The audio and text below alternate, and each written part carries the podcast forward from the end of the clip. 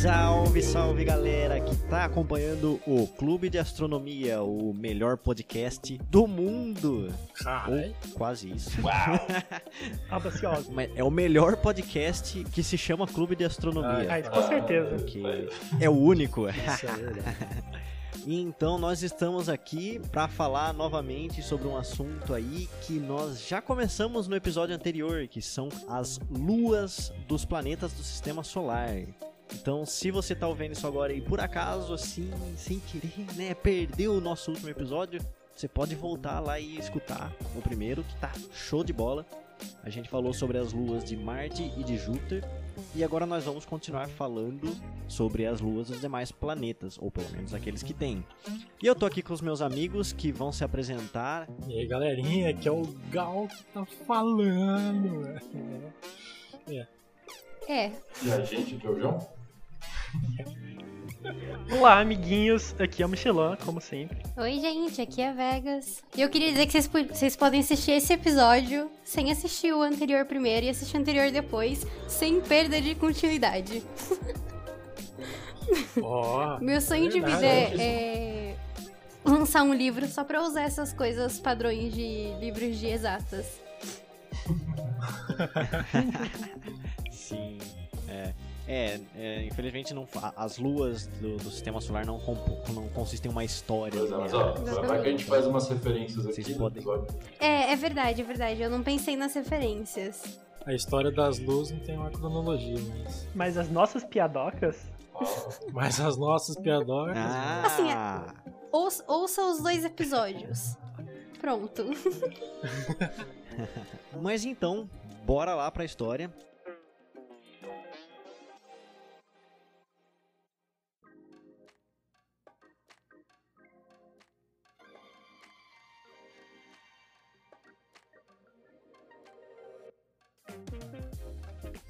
E, bom, nós já falamos de Marte, que tem duas luazinhas pequenininhas, que são, parecem pedrinhas, assim, não tem formato esférico.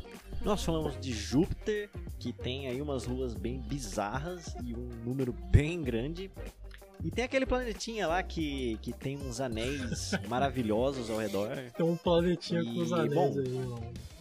É, e parece que não é só anel não, mas tem lua lá também, é verdade ou não Mano, é? costuma ter lua lá também, mano. Louco. Olha só. Não queria, não queria falar, não queria ser esse cara lá onde, ah, eu não sou esse cara de chegar chutando a porta. Mas, já que vamos chutar a porta, a gente chuta com os dois pés, né, mano? Porque Saturno é o planeta que tem o maior número de satélites, nat- de satélites naturais no nosso sistema solar. Ele conta com 82 luas. Em segundo lugar tá aí o Júpiter com 79. Ô, louco. E, mano, nem sempre foi assim, na verdade. Sempre foi assim. Mas a gente só descobriu isso recentemente. É, em 2019, inclusive, é, eles descobriram assim 20 luas numa cacetada só. Muito doideira. Rapaz. É. Caralho. E dessas, inclusive dessas 20 novas luas, 17 delas têm órbitas retrógradas, ou seja, elas giram no sentido contrário. Então tem umas, ju- umas luas que giram no sentido horário e outras que giram no sentido anti-horário lá em Saturno. É mó festa, né? mano? Parece que. Parece o AP do latino lá, mano. Mó, mó festa. Como é que foi essa descoberta? Eles estavam procurando ou, assim, encontraram do nada? Mano, eu. Eu acho que eles estavam procurando. mano. Muito, muito provavelmente eles estavam tava dando um. Pode Porque pá, né? você não acha 20 É. pedra nova no, no sistema solar do nada, assim. Sim, Então, Acho que é porque- Quer dizer, talvez sim. Pode sim, ser ainda que- mais assim, depois de já se conhecerem muitas outras. Pode ser que porque é, algumas luas fi- ficavam escondidas pelo, pelos anéis. E aí por isso demoraram tanto tempo pra Ah, encontrar. inter... é, interessante, Pode ter essa- interessante. Essa hipótese, tem essa Não hipótese. sei, pode ter Faz aí, sentido, pode faz ser. sentido. Faz sentido, não, não. É. Inclusive, ó, é, a gente conhece, a gente, tipo, o povão conhece o Saturno como o planeta dos anéis, né, mano? Mas não é só Saturno que tem anéis. E isso aí a gente deixa um pouquinho pra frente pra gente falar depois. Mas não é só Saturno que tem anéis no nosso sistema solar. É, voltando às luas, né? Porque o episódio é sobre as luas dele. É, dessas 82 luas, só 53 delas têm nome. E as outras 29, elas ainda precisam provar que existem mesmo. E, e aí depois a gente dá um nomezinho pra ela. Então, muito doideira, a gente vai começar em ordem alfabética. É, vamos começar em Aegon e depois as outras 81 a gente, a gente vê aí. E no final eu falo das, das 29 que não tem nome. É, totalmente brincadeira. E a gente vai falar só de. O episódio inteiro falar- sobre Não as precisa fechar o, o podcast É, agora. eu Relaxa. deu uma de Michel que eu vou roubar o episódio só pra mim. Ô louco, já tô sendo insultado aqui, nem cheguei na minha parte. Ai, ai, ai. Não, mas a gente vai falar de duas luazinhas aí, porque tem mais coisa pra falar. E a primeira delas que a gente vai citar é Titã, provavelmente a lua mais, mais popular aí de Saturno. E inclusive Titã é a maior das luas de Saturno e a segunda maior do sistema solar. Como o João falou no último episódio, ela perde somente para Ganymedes, que é a lua de Júpiter. E Titã é uma lua bastante interessante. Assim como Ganymede, ela é maior do que Mercúrio. e então, tipo, esses planetas aí são tão grandes, pra vocês terem ideia de quão grandes eles são, é que as luas deles são maiores do que, do que alguns planetas, alguns não, do que um planeta no, no nosso sistema solar. Mas ainda assim é, é muito grande isso. Não dá nem pra imaginar esse tamanho. Não, não dá nem pra imaginar. Mano. A gente mal, a gente mal entende direito o tamanho da Terra. Júpiter e Saturno são, são planetas assim, ridiculamente grandes. né? A gente nem conseguiu aceitar muito bem que a Terra é redonda. é verdade. É, a gente precisa aceitar e sair primeiro. tá complicado de. começar Esse consenso começo, aí né? tá complicado de, de ser atingido. Mas, de qualquer maneira, Titã ela é interessantíssima porque, dentre as mais de 150 luas do nosso sistema solar, Titã é a única que tem uma atmosfera relativamente importante, uma atmosfera bastante substancial. E ela é feita praticamente, se não só, de nitrogênio, que varia entre 95% e 98% dessa atmosfera. E o resto é um tanto bom de metano aí e um pouquinho de hidrogênio. E quando eu digo pouquinho, é menos de meio por cento. Então é muito pouquinho. Mas a atmosfera dela é bastante interessante também, porque a sua pressão atmosférica é apenas 50% maior do que a da Terra. Então é bastante parecido com a pressão atmosférica que a gente tem aqui. Se você quiser, você pode dar uma andadinha lá e não vai ser a pressão que vai te matar, vai ser outras coisas. Mas a pressão você não vai precisar. A pressão você não vai precisar se preocupar, você poderia andar na lua de Titã. O que vai te matar é Peraí, você falou a atmosfera é 50% Maior, men- maior. menor, menos denso ou mais maior. denso? Mais é, a densa? pressão. Rapaz, que Aham, louco. A pressão é Uma maior lua que a a da pressão Terra. maior que a da. Terra. assim, como a, como a atmosfera dela Brabo é demais. importante. né? Assim, de, de todas as luas do, do nosso sistema solar, é a única que a gente consegue observar uma, uma atmosfera tão importante assim, quanto a de Titã. Uhum. Enfim, você vai, como, como eu falei, você possivelmente vai morrer de outras causas, principalmente porque, como que eu disse, não tem oxigênio lá, então se eu não conseguir respirar vai ser complicado. Mas, mas não é a pressão atmosférica que vai ser um problema. Se fosse só isso, você conseguiria andar lá na superfície Você não vai nem descomprimir, nem ser esmagado. Só vai É. sufocar. Então tá bom. Possivelmente você vai sentir um desconforto, né? Que 50% ainda é, é bastante. Mas é, Mas É. no fim das contas ninguém vai explodir, nem implodir lá. né? Bom, além disso, ela tem mais similaridades com a Terra. É, de todos os lugares no sistema solar, Titã também é um dos únicos lugares, se não o único, que a gente conhece, que a gente sabe que tem líquidos na forma de rios, lagos e até mares na sua superfície, cara. Isso é incrível, mano. É. Só que, né, não é água. a gente sabe que tem líquidos, mas não é água. Então não é o rio como a gente conhece aqui na Terra. Não, é- não dá pra, tipo, dar um passeio lá e pescar um peixe. Tipo, não, vai rolar. Os líquidos que a gente encontra na superfície de Titã são, na verdade, feitos de hidrocarbonetos, como os que eu falei na atmosfera, metano e etano. São superfícies aí à base de carbono, por isso o nome hidrocarbonetos. Agora fa- faz a- quem, quem consegue fazer a pergunta, mano. Se a pressão lá é tão parecida com a da Terra, como que os líquidos da superfície são o que a gente conhece aqui na Terra como gases. Oh, mas essa temperatura aí parece É, não muito mano. agradável. Olha. Não é muito agradável. Olha Michel. Mas esse é um outro motivo pelo qual não, eu acho que não vai rolar tão cedo a gente conseguir andar na superfície de Titã. Que aqui na Terra, na nossa pressão atmosférica, na nossa temperatura média, a gente conhece esses hidrocarbonetos como gases. Só que como em Titã é líquidos, só pode acontecer uma coisa. A temperatura tem que estar muito baixa. Então é, é um satélite bastante frio.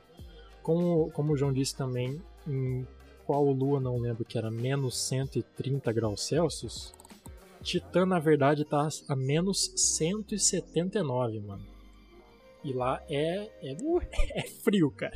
Eu acho que Vocês não resolve usar um agasalho ali, né? É, não, não vai rolar. Mas é que vocês não conheceram Curitiba, entendeu? Ah, entendi. Ai, meu Caralho, Deus, esse, Puxou o Curitiba da manga ali, você sabe que ficou sério. É. Então, pessoal, pessoal, pessoal de Curitiba aí que, que escuta o Clube de Astronomia, eu desafio você aí pra Titã. Vai de bermudinha e Titã. chinelo. Ah, mas é, costuma ser mais frio do que Curitiba lá em Titã. Mas assim, Pasmem. mas assim, é óbvio, né, mano? É óbvio que é mais frio do que, do que, do que Curitiba. Porque essa lua, ela tá a 10 unidades astronômicas de distância do Sol. Então, assim, você acha que daqui, daqui da Terra até o Sol já é longe? De Titã até o Sol é 10 vezes mais longe. Então, a luz demora 10 vezes mais para chegar lá. Se a luz demora 8 minutos para chegar aqui na Terra, lá demora 80 minutos para chegar lá. Então, assim, é bastante longe e é, é complicadinho o Sol prover energia para esquentar um satélite desse. né? Então, dá para entender por que, que, é, por que, que é tão frio lá.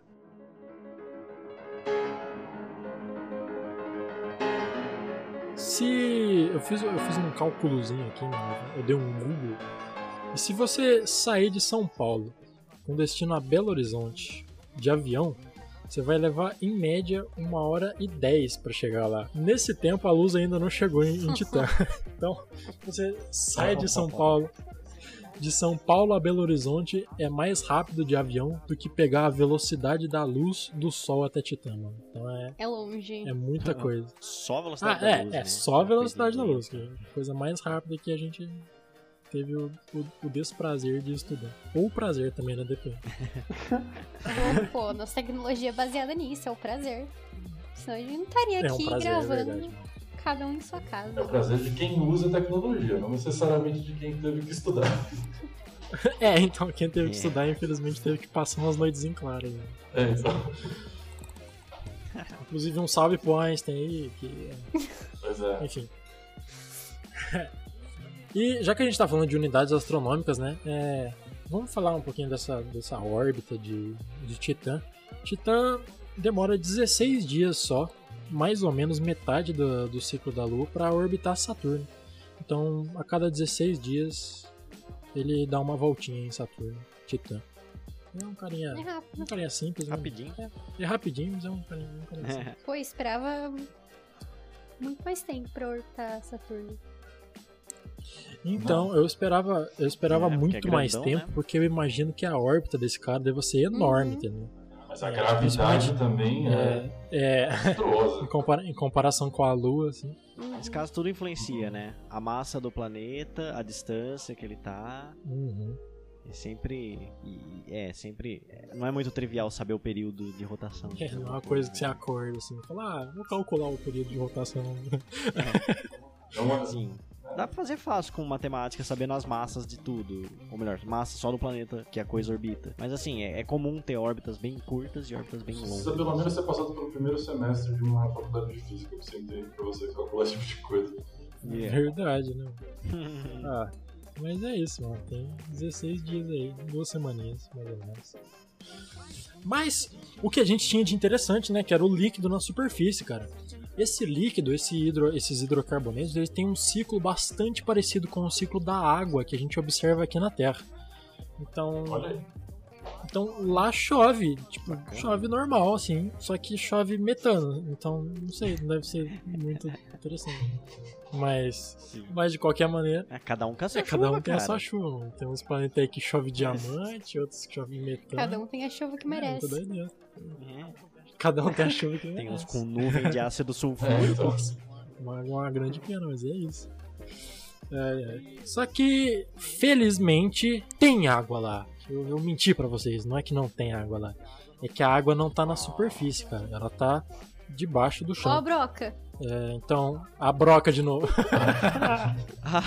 Aí eu- a gente ia puxar o negócio do. Cadê o fã da bronca? Fica aí pra você Se ouvir. você não entendeu a piada da broca, É. mano, você não assistiu o último episódio.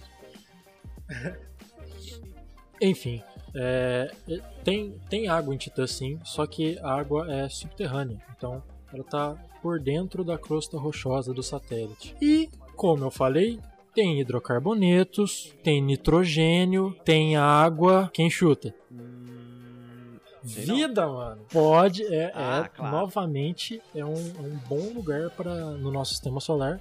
Mais um satélite aí que é possível que, que haja vida, né, mano? Então, nessas condições aí, é, é mais ou menos o que a gente espera que esperava que estava acontecendo aqui na Terra quando surgiu vida aqui. Então, muito, é muito provavelmente não, mas é, um- é um, é um bom lugar para procurar vida. Até na temperatura? Porque é muito frio. Então, só que a temperatura é a interior. Ah, E por causa falar. dos efeitos. É, só- e por causa dos efeitos de maré que o João falou no último episódio, a temperatura interna desses, desses satélites de, de, de Saturno e de Júpiter, eles são bem quentinhos. Então, Uhum.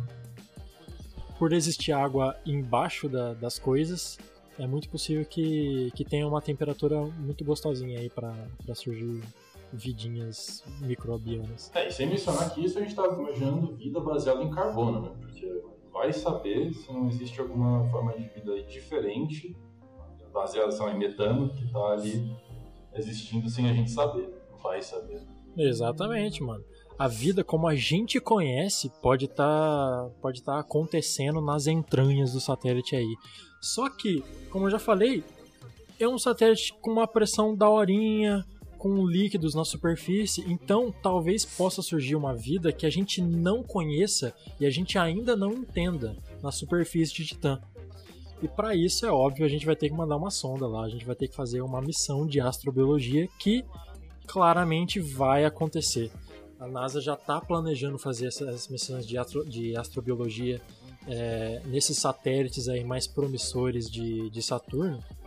E ela planeja lançar a sonda Dragonfly em 2027.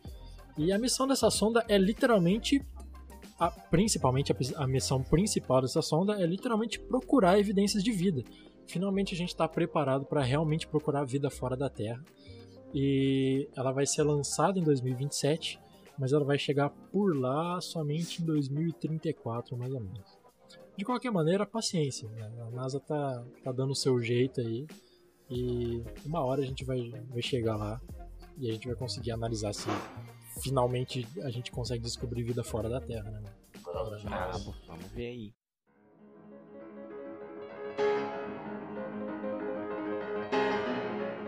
De qualquer maneira, a gente tem mais um satélite muito interessante. A gente tem o satélite Encélado, e esse cara é doideira, mano.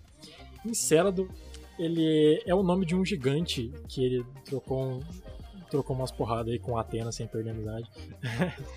assim como muitos, muitos satélites de Saturno, inclusive. E o filho de William Herschel, o John Herschel, ele, ele sugeriu que os nomes dos satélites fossem nomes de gigantes, inclusive Encélado, Titã. Titã, na verdade, é uma espécie de gigante, mas de qualquer maneira. É, ele sugeriu nomes de, gigan- de gigantes, porque Saturno, na mitologia grega, na verdade se traduz para Cronos, o que seria o, o gigante, o Titã, o rei dos titãs, né? Então, é, é bem comum aí os nomes de, das luas de Saturno terem nomes de gigantes da mitologia grega. E Encélado é um deles, mano. Encélado é de longe o cara mais da hora que eu já vi na minha vida, velho. Não o gigante, o satélite. O Encélado, ele é basicamente uma bola de neve que tá girando por, em volta de Saturno. Tipo, nada a ver com a igreja bola de neve, by the way, mas é, ele é basicamente uma bola de neve. E é literalmente isso. Porque Encélado é o objeto do nosso sistema solar mais reflexível, não sei como que fala isso em português, mas ele é o objeto mais claro, ele é o objeto mais branco do nosso sistema solar. Uhum. E, por assim dizer, ele é o que mais reflete a luz do Sol. Agora, por que, que esse cara é branco? Quando eu falei bola de neve, eu não tava brincando. Ele, é, ele tem literalmente uma camadinha de neve em, em volta dele. Então, Mas, Gal, você tá falando neve, é neve e água? Neve, mesmo? Tipo, mano. água neve, água, água, é água, mano. Que coisa doida, muito doideira. Inclusive, mano, ele tem os oceanos por dentro de Encélado. Eles são. É, é água salgada, mano. Parecido com o oceano Oh. que a gente conhece aqui. É, velho, é muito louco, eu tô falando. É. Em, Encélado, louco junto com a, com a lua Europa, são os dois satélites mais mais hype do nosso sistema solar que, Mas- que possivelmente tem vida, cara. E é muito doideira isso. Então, primeiro, por que acontece isso? Né? É, tem essa precipitação em forma de neve lá em Encélado, acontece porque no Polo Sul e alguns pontos do, do- da sua superfície, é, ele tem geysers muito loucos que, que jogam, que jorram essa água que está dentro dele para fora, que jogam esse gelo para o espaço. E por causa disso, tem aguinhas que em diferentes temperaturas na sua superfície e na sua tímida atmosfera é, precipita em volta para precipita no, no satélite em forma de neve. E, e é por isso que, que Muito louco, acontece essas coisas. E, e é por isso que ele é assim. Ele é o objeto mais branco que a gente conhece no nosso sistema solar e ele reflete muito a luz por ser por ele ser branco assim e por ele refletir, ele não capta muita luz e novamente é mais um satélite frio pra dedéu. É, a, a temperatura média na superfície dele chega a, a menos 201 graus Celsius, assim. Então é bem frio. Nossa. Mas, Chupa essa aí, Curitiba. tipo, ai, a Curitiba, ai, ai, ai. É, mas esses. ah, vixe, boi. Enfim. mas esses, esses geysers aí, mano, não para por aí. Não é só por isso que ele é interessante. Como eu falei, a, a água que tá dentro da, dessa camada de gelo que envolve o satélite Encélado, a água lá dentro é salgada mais ou menos como é o nosso oceano e é, é, muito, é um lugar muito bom para ter vida também em Encélado. Inclusive, como eu já falei, por efeitos de maré, a superfície, a, a temperatura interna dele é, é quentinha, pode chegar até 90 graus positivos. Então, é um, é um grande, grande, como que é o nome? Candidato. Um grande candidato a, a- a ter vida aí no sistema solar. Outra coisa interessante, por causa desses geysers que eles jogam essa água interna para fora, jogam pro espaço, é muito facinho de coletar amostras, cara. Inclusive, a sonda Cassini passou por lá e ela conhece muito desses, desses satélites aí de, de Saturno. E a sonda Cassini conseguiu conseguiu pegar algumas amostras dessa água que ele joga pro espaço e ela viu nessa nessas amostras que que realmente é água e, e como eu falei, e tem sais minerais e tal, e tem amônia, e tem é, dióxido de carbono, metano, as coisas, os ingredientes necessários para fazer a vida. Né? Então, dois copinhos de água, um- uma pitadinha de amônia, um clube de gastronomia, né? Como fazer vida. E assim nascerão as meninas superpoderosas. Nossa, sempre. eu tava pensando muito nisso. É isso aí, cara. E além disso, existem também nanogrãos de sílica Olha. que só podem ser gerados quando a água líquida e a rocha interagem a temperaturas perto de 90 graus Celsius. Então é por isso que a gente sabe mais ou menos a temperatura que pode ter dentro dele, cara. Véi, bastante interessante, é um ótimo candidato para a vida. Inclusive, na minha humilde opinião, eu acho que ainda melhor do que, do que Europa, principalmente porque você está expelindo coisas para o espaço, então dá para a gente estudar muito bonitinho assim com o que está acontecendo lá dentro. E Encélado, velho, Encélado é incrível. Eu, eu não conhecia, mas agora eu tô literalmente apaixonado, é o meu satélite preferido. Impressionadíssimo. É, mano. E olha só, mano, não para de chegar surpresa, mano. Esses Jays eles fazem mais uma coisa muito interessante. Encélado joga essa água pro espaço e alguma e certa parte volta, precipita em, for- em forma de neve, mas uma parte é, com, é convertida, é capturada por Saturno e ela forma um dos anéis exteriores de Saturno, cara.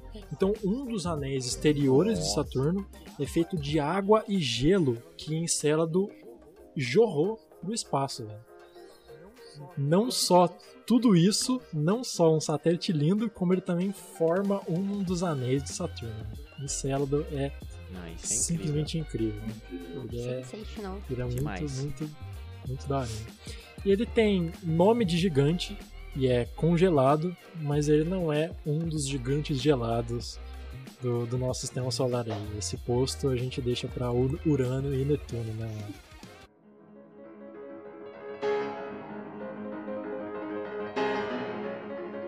verdade. Adorei o ganchinho. Então, gente, oi, vou falar de Urano. Aliás, da, do satélite de Urano, que é. Bom, Urano, sétimo planeta a partir do Sol, super gigante e gasoso, mas não tanto quanto Júpiter e Saturno, e também muito gelado, né? Pudera pela distância do Sol até ele.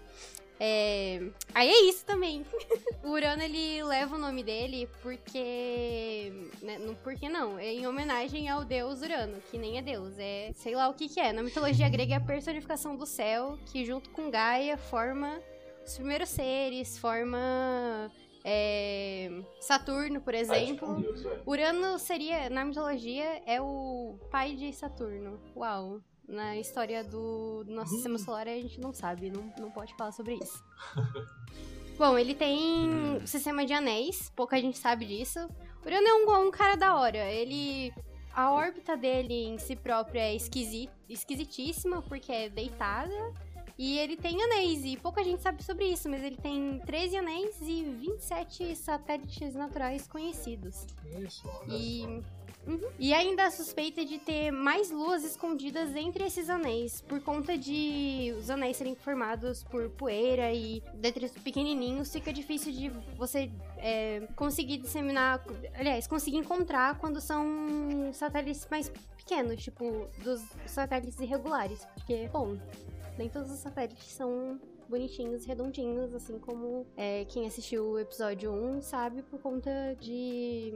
Ih, esqueci o nome. De Phobos e Isso, Deimos. Phobos e Deimos. Também são satélites irregulares. É, os nomes das suas luas é bem diferente, porque normalmente no nosso sistema solar o que a gente tem é nomes derivados de é, mitologia grega e romana, basicamente. Mas os nomes das luas de Urano vêm de personagens de Shakespeare e Alexandre, Alexander Pope.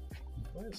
E Hum, as cinco principais luas são, em ordem alfabética, Ariel, Miranda, Oberon, Titânia e Umbriel, que são, como eu disse, todos personagens. Inclusive, tem até intersecção de personagens, tipo, personagens que são tanto de Shakespeare quanto de Poe. Achei isso muito criativo. É, Oberon e Titânia são as maiores. Elas foram descobertas pelo William Herschel. Não tenho certeza se estou pronunciando bem, mas foi o mesmo que o Gal citou no quando ele tava falando sobre. Acho os que os. nomes, é, os nomes, os nomes, satélites, é. Uhum. Então, é, foram descobertas em 1787. E, inclusive, foi esse mesmo cara que descobriu o próprio planeta. Ele descobriu o planeta e as duas maiores luas. E o que eu achei legal é que eu dei uma olhada na história dele e ele tinha 28 anos começou, quando ele começou a estudar matemática e astronomia. E aí, maluco, mano, nossa, descobriu um monte de outra coisa, entendeu? Então, nunca é tarde pra começar. Ele estudou o movimento das estrelas, foi o primeiro a perceber que o sistema solar tá se movendo no espaço, várias coisas, várias coisas. Olha aí. Muito bom. E o William Lassell, talvez, não sei, tem problemas com sobrenomes. Enfim, é, William Lassell descobriu as outras duas, Ariel e Umbriel, em 1881. Uma das minhas preferidas, que é a Miranda, ela só foi descoberta em 1947, ou seja, passou quase 100 anos sem ninguém conseguir descobrir nada. Você vê que treta que é descobrir coisas tão longe da gente. É. Porque, tipo assim, a gente não tem muito noção de distância quando a gente fala em número. E, sei lá, talvez a gente se acostume. Já, já cresça se acostumando com o fato que a gente vive em um sistema solar e tudo mais. E a gente acha que é bobeirinha a distância, tá ligado? Não, não entende direito, mas é muito distante. Demorou 100 anos pra gente ser capaz de observar outra Trabalho coisa. de gerações, né? Nossa. Exatamente, Sim. exatamente. E aí, em 1947, a Miranda foi descoberta por Gerard Kuiper, Kuiper, não sei. Kuiper. Eu só sei que esse cara, Esse cara. meu problema com os sobrenomes. Ah, gente, não sei nem como, como fazer pra vocês saberem de quem eu tô falando, entendeu?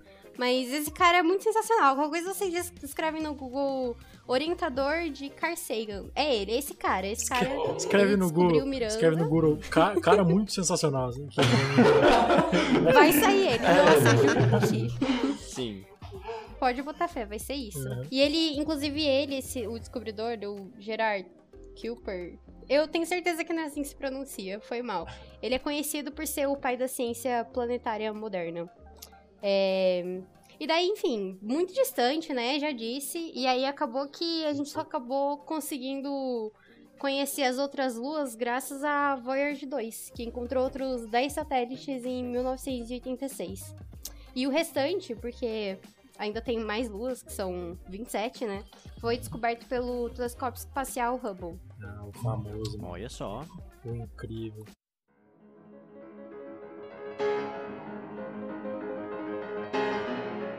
A Miranda, que é o satélite preferido de Urano, porque todo mundo tomou pra si um satélite preferido de cada um, de cada planeta que estudou, entendeu? O meu preferido foi a Miranda. A Miranda é o menor satélite de Urano e o segundo menor do sistema solar, mas tipo, o segundo menor na categoria de satélite regular, em formato esférico. O nome vem da personagem Miranda de A Tempestade de Shakespeare. Não, não é nesse caso que tem a, inter- a intersecção entre Shakespeare e Pope, mas. Enfim, vai vir.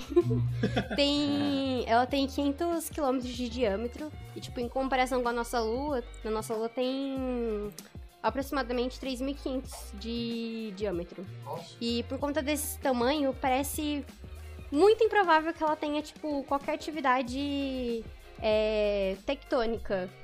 E isso daí faz com que ela se torne muito interessante, porque é muito difícil datar a idade da Miranda. Tipo assim, quando os cientistas vão datar planetas, nesse caso olhando só pra geologia, ou geomorfia, vou chamar de geologia.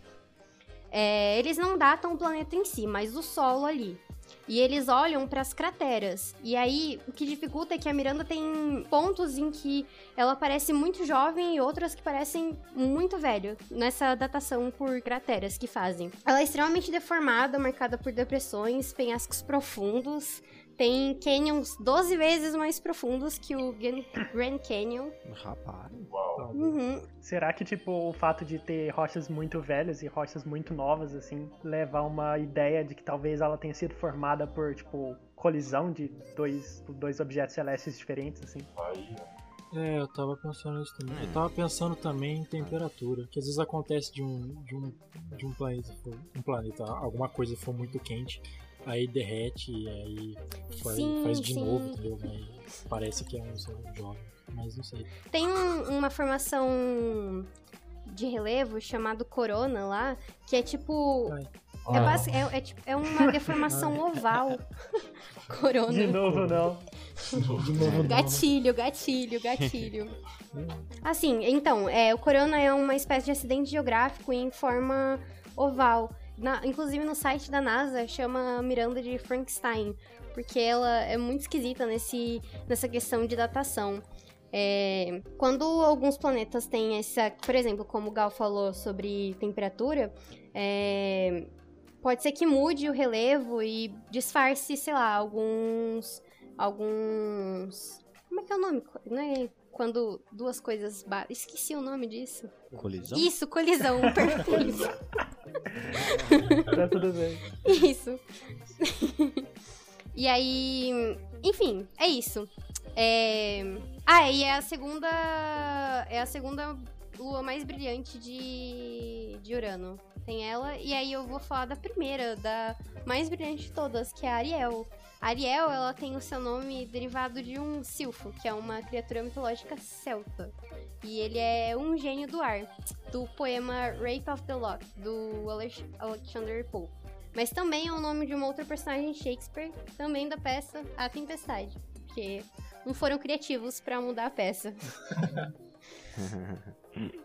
É, quando a Voyager 2 passou por lá em 1986, tirou uma foto dela, mas por conta da. Ariel só tava, tipo assim, parcialmente iluminada pelo sol, então só tem. Só tem uma foto tirada de um hemisfério dela, só tem um hemisfério fotografado. E é um satélite relativamente pequeno, formado aproximadamente por 70% de gelo, que esse gelo é formado por água congelada, dióxido de carbono em estado sólido e possivelmente gelo de metano. E 30% por rochas compostas de silicatos. É conhecida também por ser a lua mais brilhante de Urano, como eu já disse, e a mais jovem também, analisando novamente as crateras formadas. E esse brilho dela é por conta da porosidade.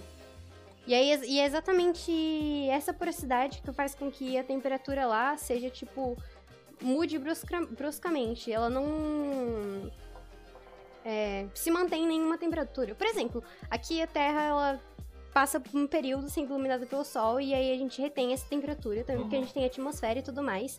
Mas lá as temperaturas elas caem e sobem muito rápido por conta dessa porosidade, que é a mesma coisa que faz com que ela fique muito brilhante. Por ter uma, uma área, quer dizer, uma superfície muito grande, ela libera muita temperatura, tipo isso? Uhum. Seria tipo que ela tem uma. ela Não, tem não, uma- não. É tipo assim, é que ela é muito porosa e aí acaba lançando várias sombras que diminuem a, refle- a reflexibilidade, refletividade quando iluminada pelo sol em outros ângulos. Hum, ok, entendi. Entendi, entendi. Ela não E tem. aí nada. é basicamente isso. Legal. E achei legal também que, tipo, a gente já tá chegando na, na parte do sistema solar que, que o frio começa a ser já um negócio meio inimaginável. Falou de metano congelado. Congelar metano é um frio, é um frio de quebrar, assim, Sim. absurdo. Uhum. Hum, É, já- Ah, mas também pudera, né? É muito distante do. Tipo, Uhum. é, se bem que a gente não pode falar muito disso porque tem a questão do, da temperatura interna dos corpos, dos satélites, Uhum. dos planetas.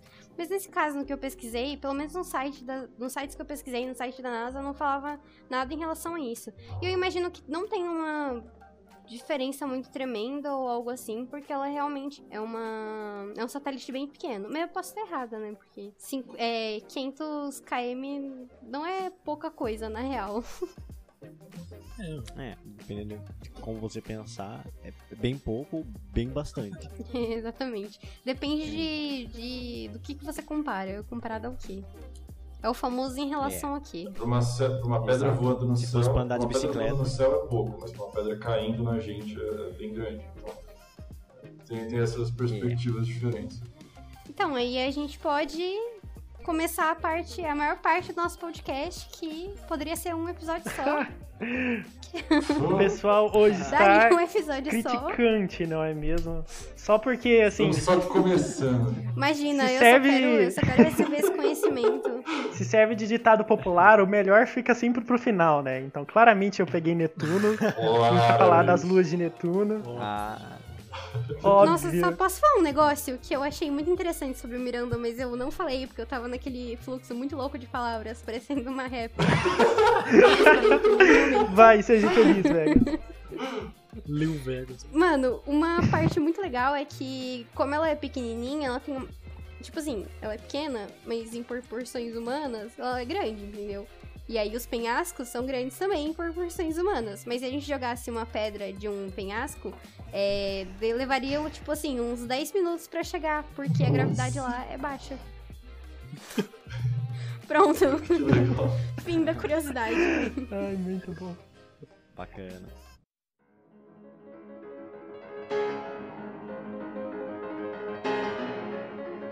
Como eu estava dizendo, né, o melhor sempre fica pro final e aí vou falar aqui das luas de Netuno, que curiosamente eu preciso dizer que são as luas mais legais, vocês me desculpem, mas claramente as luas mais legais do, do sistema solar. E bom, Ah, Net- tá. assim como Netuno é o deus do mar na mitologia romana aí, ou seja, na, na- todas as suas luas também receberam o nome de divindades ou ninfas do mar da mitologia grega. Então, todos os nomes, é, Netuno no caso tem, a gente tem 14 luas em Netuno. E todos têm alguma referência a algum deus da mitologia, mitologia grega, algum, algum monstro marinho, assim, vamos dizer. Eu meio que separei aqui por ordem de, de quando as luas foram descobertas, mas é meio frustrante porque, tipo, os, os eventos históricos que contam sobre as descobertas das luas de Netuno são incrivelmente similares às luas de Urano, assim, tipo, quando decidiram estudar Urano, estudaram Netuno junto, assim, e foi tudo num, no embalo só, sabe? Daí vamos lá. É... A Vegas já tinha comentado sobre um cara conhecido como William Lassell. E particularmente eu fui ler sobre a vida do William Lassell e, mano, eu virei fã desse cara. Por quê? Quem foi William Lassell? William Lassell foi simplesmente um inglês que fez uma fortuna numa cervejaria da Inglaterra. Ou seja, o Ah. cara vendia cerveja para financiar os telescópios. É, Essa mano, assim. parece até alguém que eu conheço de um certo instituto de física, não é mesmo? Ai, ai. Não é que é verdade. Mas enfim, o cara fez uma fortuna aí vendendo cerveja e financiava os telescópios dele. E aí, curiosamente, a primeira lua a ser descoberta em Netuno, que é Tritão, que também, por sinal, é a maior lua de Netuno, foi descoberta em 10 de outubro de 1846, apenas 17 dias depois que descobriram o próprio Netuno pelo Observatório de Berlim. Então, assim, louco. o cara era um astrônomo amador, mas ele era muito brabo. Ele não fazia parte do observatório, ele era uma. Caracas, mano. Nossa. Muito louco. Ah, ele, ele, ele ouviu falar que os caras descobriram o planeta, ele apontou o telescópio e começou a procurar e achou. Foi isso. Foi assim, então? Meu Deus, cara. O cara, eu arrisco dizer que era um dos Top, top, maiores top. astrônomos amadores da história, velho. Tipo, era muito bravo. Ah, Você é louco. Bom, é, falando um pouquinho agora mais especificamente sobre Tritão, que é a maior é, lua de Netuno, o, o bicho é um monstro, assim, de todos os objetos que compõem o sistema netuniano, Tritão corresponde a 99,7% da massa. Então, todas as outras 13 luas e, tipo, todo o material que compõe a órbita ali ao redor de Netuno é apenas 0,3% da massa total. Então, dá pra perceber que, tipo, Tritão é uma lua muito grande. E bem, Tritão é a única lua que tem uma rotação em sentido retrógrado. E isso, esses dois fatores, assim, de Tritão ser muito grande, ter muita massa e de ter uma órbita retrógrada, meio que sugere o que a- o processo de formação por um por o que a gente chama de é, captação, né? Que é quando vem algum objeto exterior à órbita de Netuno e ele é capturado por alguma colisão com objetos que estão ali dentro da órbita. É, essa teoria, apesar de tipo não ser muito não caber muito bem ali nas, nas luas de Marte, é, é muito forte para o sistema newtoniano, porque a gente tem algumas outras luas, que, como por exemplo a Nereida, que tem uma excentricidade muito diferente, assim, muito inusitada, tendo as distâncias das extremidades das órbitas são muito muito longes, né? O que mostra que provavelmente aconteceram colisões e tipo reforçam mais uma vez a teoria de que Tritão foi uma lua capturada por alguma colisão, algum evento na, na região. E bem, o que, o que mais dizer sobre Tritão? Se vocês acham que as luas de Saturno eram frias, vocês não viram nada ainda. Vocês vão me desculpar, mas vocês não viram nada. Mano, é, Tritão tem uma temperatura média de 38 Kelvin. Ah, Não. Quando o cara já começa a medir em É. Kelvin, o bagulho tá, tá o cara frio. começa, o cara começa a medir em Kelvin, mas o número tá em Celsius ainda, né? 38. É, mano, 38 Kelvin é uma É média aí de menos 240 graus Celsius. E Tá louco. É muito frio, velho. Mas O por cara que entra lá que. ele vira um supercondutor, assim, imediatamente. Nossa, eu tava Nossa, pensando muito verdade. nisso. Isso Tipo aí- assim, não, que mas foi- quase. Se brincar. Isso aí foi muito, muito, muito forte. Isso aí foi muito high level gameplay. Ai, ai. Bom, mas por que que Tritão é tão frio assim, né? Tipo, o que que tem lá que faz ser tão gelado? É, Acredita-se que Tritão é, tem uma forte atividade de criovulcanismo.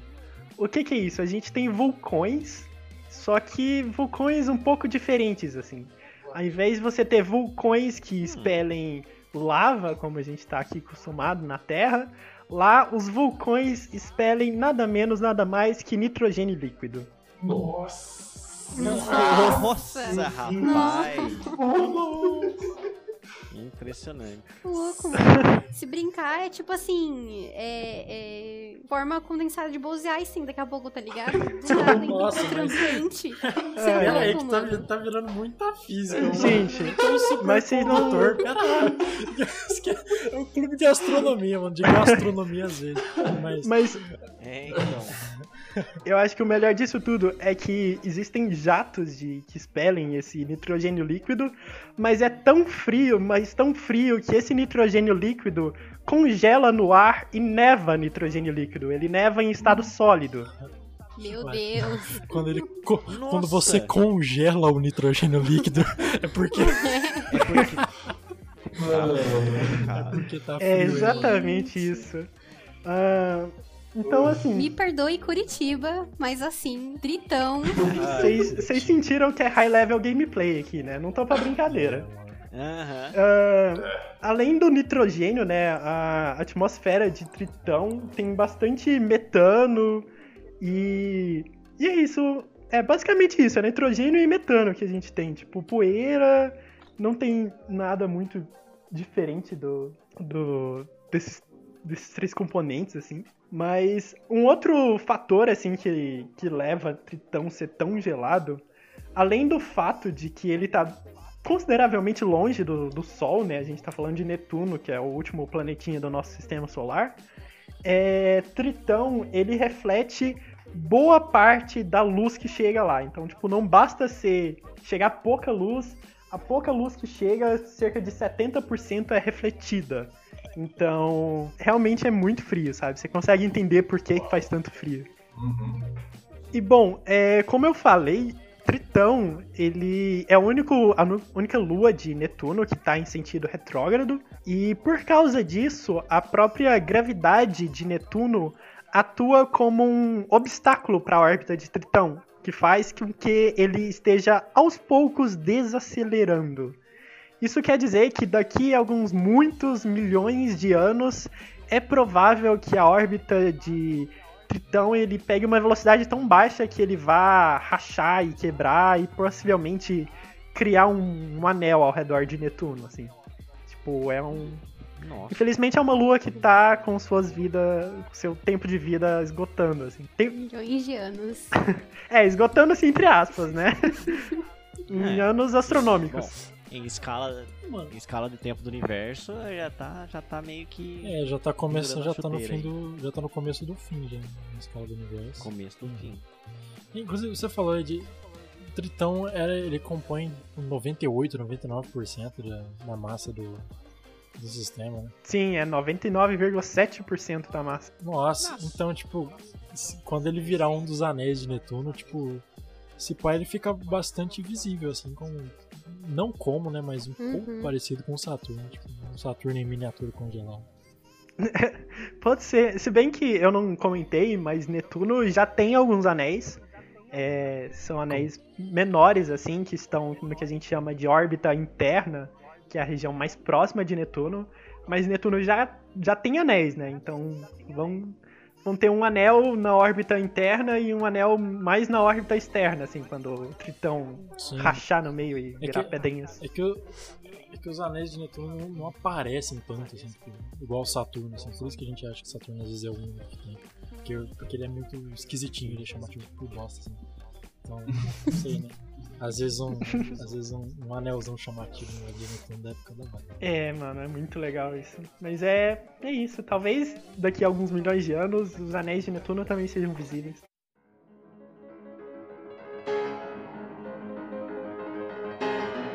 Bom, é, seguindo a nossa linha do tempo, é, a próxima lua que foi descoberta de Netuno foi a lua Nereida, que foi descoberta em 1949 pelo holandês-americano Gerard Kuiper, que a Vegas também já tinha comentado sobre ele, e que ele também é responsável por descobrir o cinturão de Kuiper, que tem um nome um pouco sugestivo de quem descobriu, não é mesmo? Ah, talvez tenha sido o Kuiper. Ah. Ah, bom, seguindo a nossa linha do tempo aqui, em 19 24 de maio de 1981, Larissa foi descoberta por outros quatro astrônomos, o Harold Reitzman, a Larry Lebowski, William Hubbard e o David Tolan. E é isso, assim, eu não tenho muito o que falar da Larissa, é, é só mais uma das luazinhas pequenas de, de Netuno. E mais pra frente a gente teve mais cinco outras luas que foram descobertas pela Voyage 2, que foi uma sonda enviada a, em 1989. E além de descobrir várias coisinhas das luas de Urano, que a Vegas também já mencionou, ah, ela descobriu outras cinco novas luas em Netuno, que são a Naiad, a Thalassa, a Despina, Galateia e Proteu. Hum, Galateia? Galateia, esse nome parece um peça. Duas referências. Muitas referências hoje. Galateia? É, Hermano sim, teu. eu tinha. Ai, ai. Na hora eu pensei em Zenith, mas depois o carro me abriu a mente. Bom, dessas cinco luas, é, uma delas é bastante interessante, que é Proteu, porque Proteu também é uma, uma lua irregular, ou seja, ela não tem o formato esférico, mas ela é talvez. Não, ela é a maior lua não esférica do sistema solar. Ela está literalmente no limite da massa que um objeto pode ter antes que a gravidade force ela a ficar numa, num formato esférico, assim. Então, é bem interessante essa lua. E além de Proteu, eu queria ressaltar um artigo que saiu ano passado, em 2020, que eu achei muito interessante, que fala sobre duas luas de Netuno, que é a Naiad e a Thalassa. Ah, basicamente, o que acontece é que essas duas luas estão em ressonância orbital. Mas o que, que é isso que é ressonância orbital? Nunca ouvi falar disso. Bom, ressonância orbital é basicamente quando a gente tem dois corpos celestes que têm influência gravitacional um sobre a outra. Isso faz com que eles tenham períodos orbitais fracionados ou com alguma relação de proporção. Um exemplo que eu posso dar de ressonância orbital é Netuno e Plutãozinho, que está ali do lado.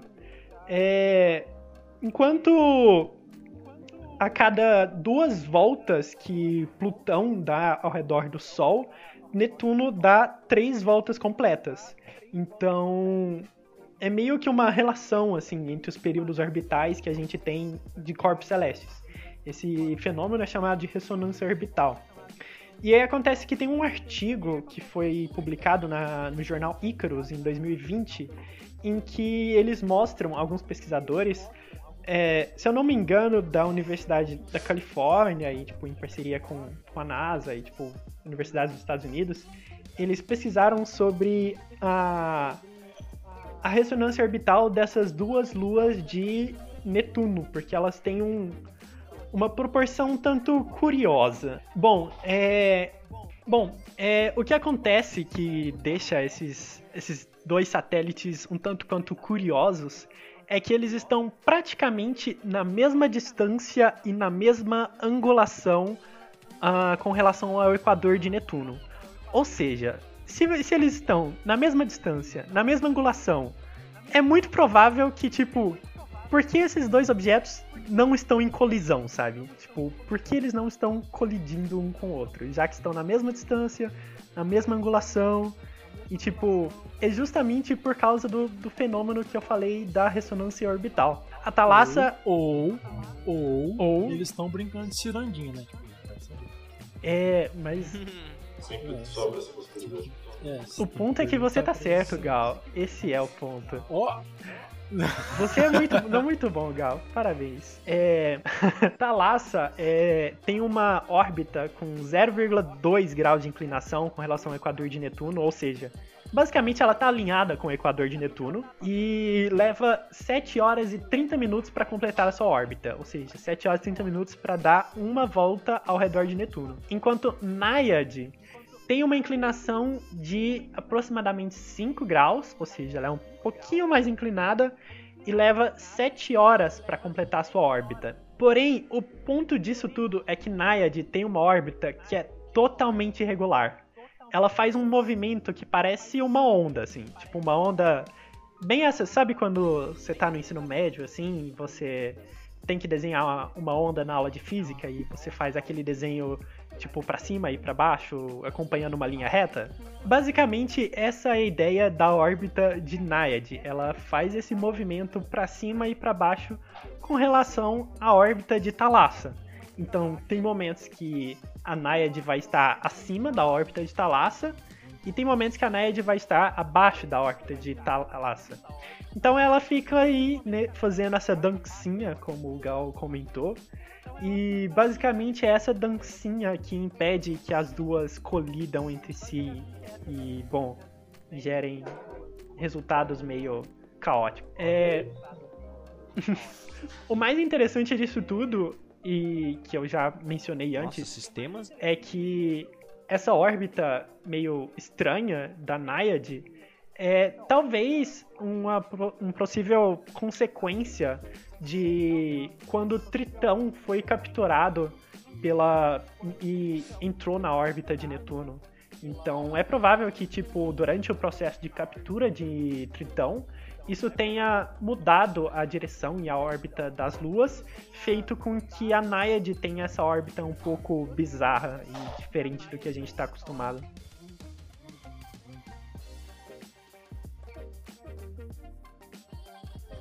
Bom, é, seguindo aqui na nossa linha do tempo e agora entrando no século 21, entre 2001 e 2004, é, cinco pesquisadores, o Matthew Holman, o John Cavaliers, Tommy Grav, Wesley Fraser e o Dan Milishverik, caralho, esse nome é difícil, e com a ajuda de outros nove pesquisadores, eles identificaram cinco novas luas na órbita de Netuno. O trabalho deles, assim, contou com a ajuda de alguns telescópios terrestres, como o Observatório Interamericano de Cerro Tololo, no Chile, e o telescópio Canadá-França-Havaí, localizado na ilha do Havaí. Eu adoro esse nome. Uh... é muito criativo. Não dá para ter dúvida dos países que, que contribuíram para esse observatório, né? É bem intuitivo. É, sim. Bom, é, e as cinco luas que eles identificaram foram Halimed, Sal, Laomedeia, Neso e Psamata. E, bom, dessas cinco luas, infelizmente, eles só receberam os créditos por quatro delas, porque Psamata já havia sido identificada por outros três astrônomos em 2003, que é o estadunidense Scott Shepard e os ingleses David Jarrett e Jan Kleina.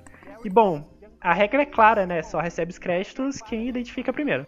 É, verdade. E continuando por último na nossa linha do tempo, em 15 de julho de 2013, ou seja, foi relativamente recente, foi anunciado a descoberta de uma 14 lua em Netuno, que é uma lua muito pequenininha que foi chamada de Hipocampo. Ela tem apenas 34 quilômetros de diâmetro, ou seja, ela é bem petituca e basicamente ela foi descoberta com análise de imagens muito antigas tiradas pelo telescópio Hubble.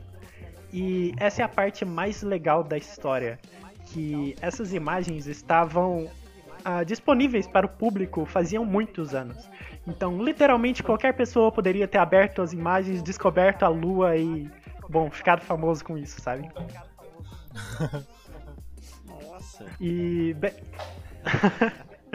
é, E vai pensar, às vezes, até- às vezes até teve algum, sei lá, um garoto ou menina que tava em casa, tava olhando, sabe? Aquela criança tava olhando a internet, tava olhando as fotos. Olha, olha, mãe, eu achei, achei uma- um negócio aqui. Pontinho Ah, aqui. mas Fica quieto aí, moleque. e aí desistiu. Imagina. Olha muito bem ter acontecido algumas vezes. dá muito esse espírito, né? Dá vontade de, tipo, abrir agora as, as imagens do Hubble e ficar tentando encontrar alguma coisa, sabe? Uhum, tá. Tipo, vai que deixaram passar alguma outra coisa. É, Bom, e infelizmente a gente perdeu essa oportunidade porque um astrônomo que é o Mark Schauter do Instituto 7 foi o cara que descobriu ah, essa pequena luazinha e ficou famoso por ter feito essa descoberta, não é mesmo? E bom, o que eu tinha pra falar das luas de Netuno era isso. É, eu ainda acho que são as luas mais legais e vocês vão me desculpar. Tá bom, tá bom. é interessante que muitas delas foram realmente descobertas Exato. recentes, Sim. né? É que realmente é difícil identificar as luas de Netuno, não só pela distância, mas pelo fato de que é, os anéis de Netuno são um grande problema e que atrapalha você, tipo, procurar por coisas naquela região, sabe? É o mesmo BO que dá em Urano. É, pois é. É isso, mano. Além de estar extremamente longe, né?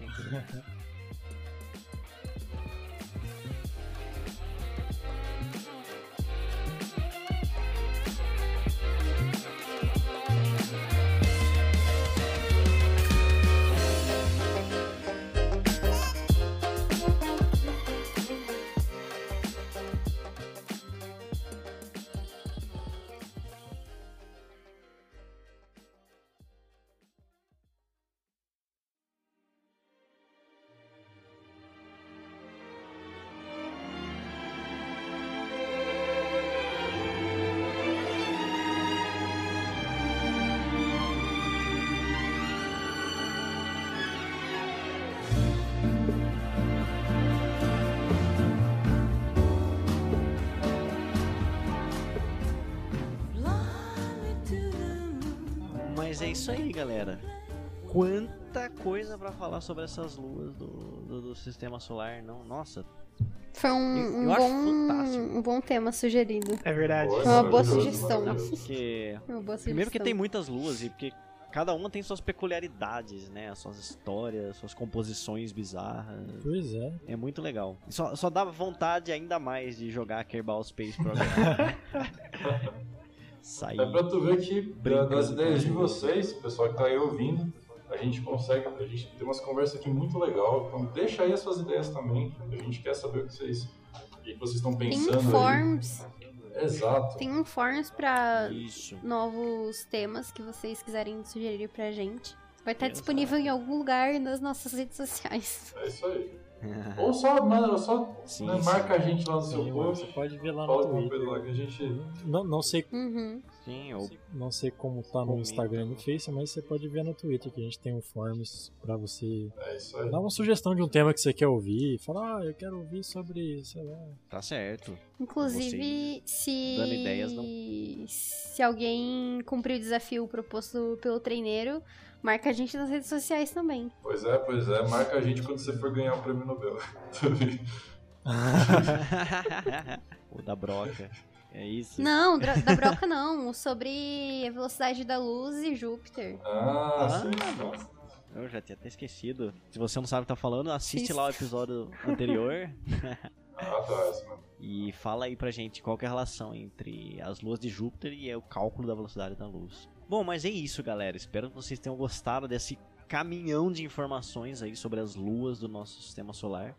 Especial as luas dos planetas, né? E continuem assistindo o nosso podcast. Não deixem de seguir a gente nas redes sociais. Que. Quais são as redes sociais mesmo? Alguém lembra? Mano, como a Arroba gente já falou. Caifisk em tudo menos no Twitter. Que é arroba Caifisk1. Caipisque. Oh, nossa, Caipisque. Ah, Deixa eu ter. todo episódio a gente tem que chorar sobre isso, né? A gente tem que lembrar das redes sociais e logo a gente tem que lembrar que o Twitter não é Caifisk simplesmente. Mas procurem lá, é C-A-I-F-S-C. Ok? E tá aí, se, dependendo da plataforma em que você estiver nos ouvindo, vai estar o nosso nomezinho aí pra você procurar. Então é isso, galera.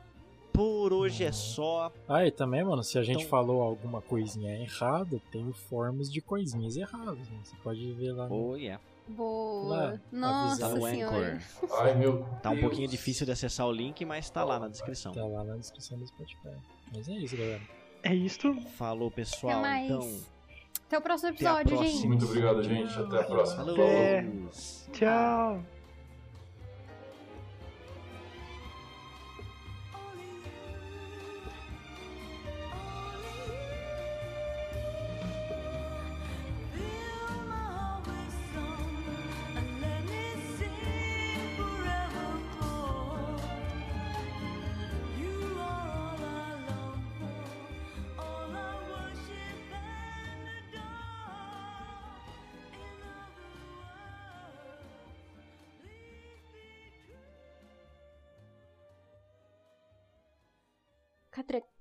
Crateras que fazem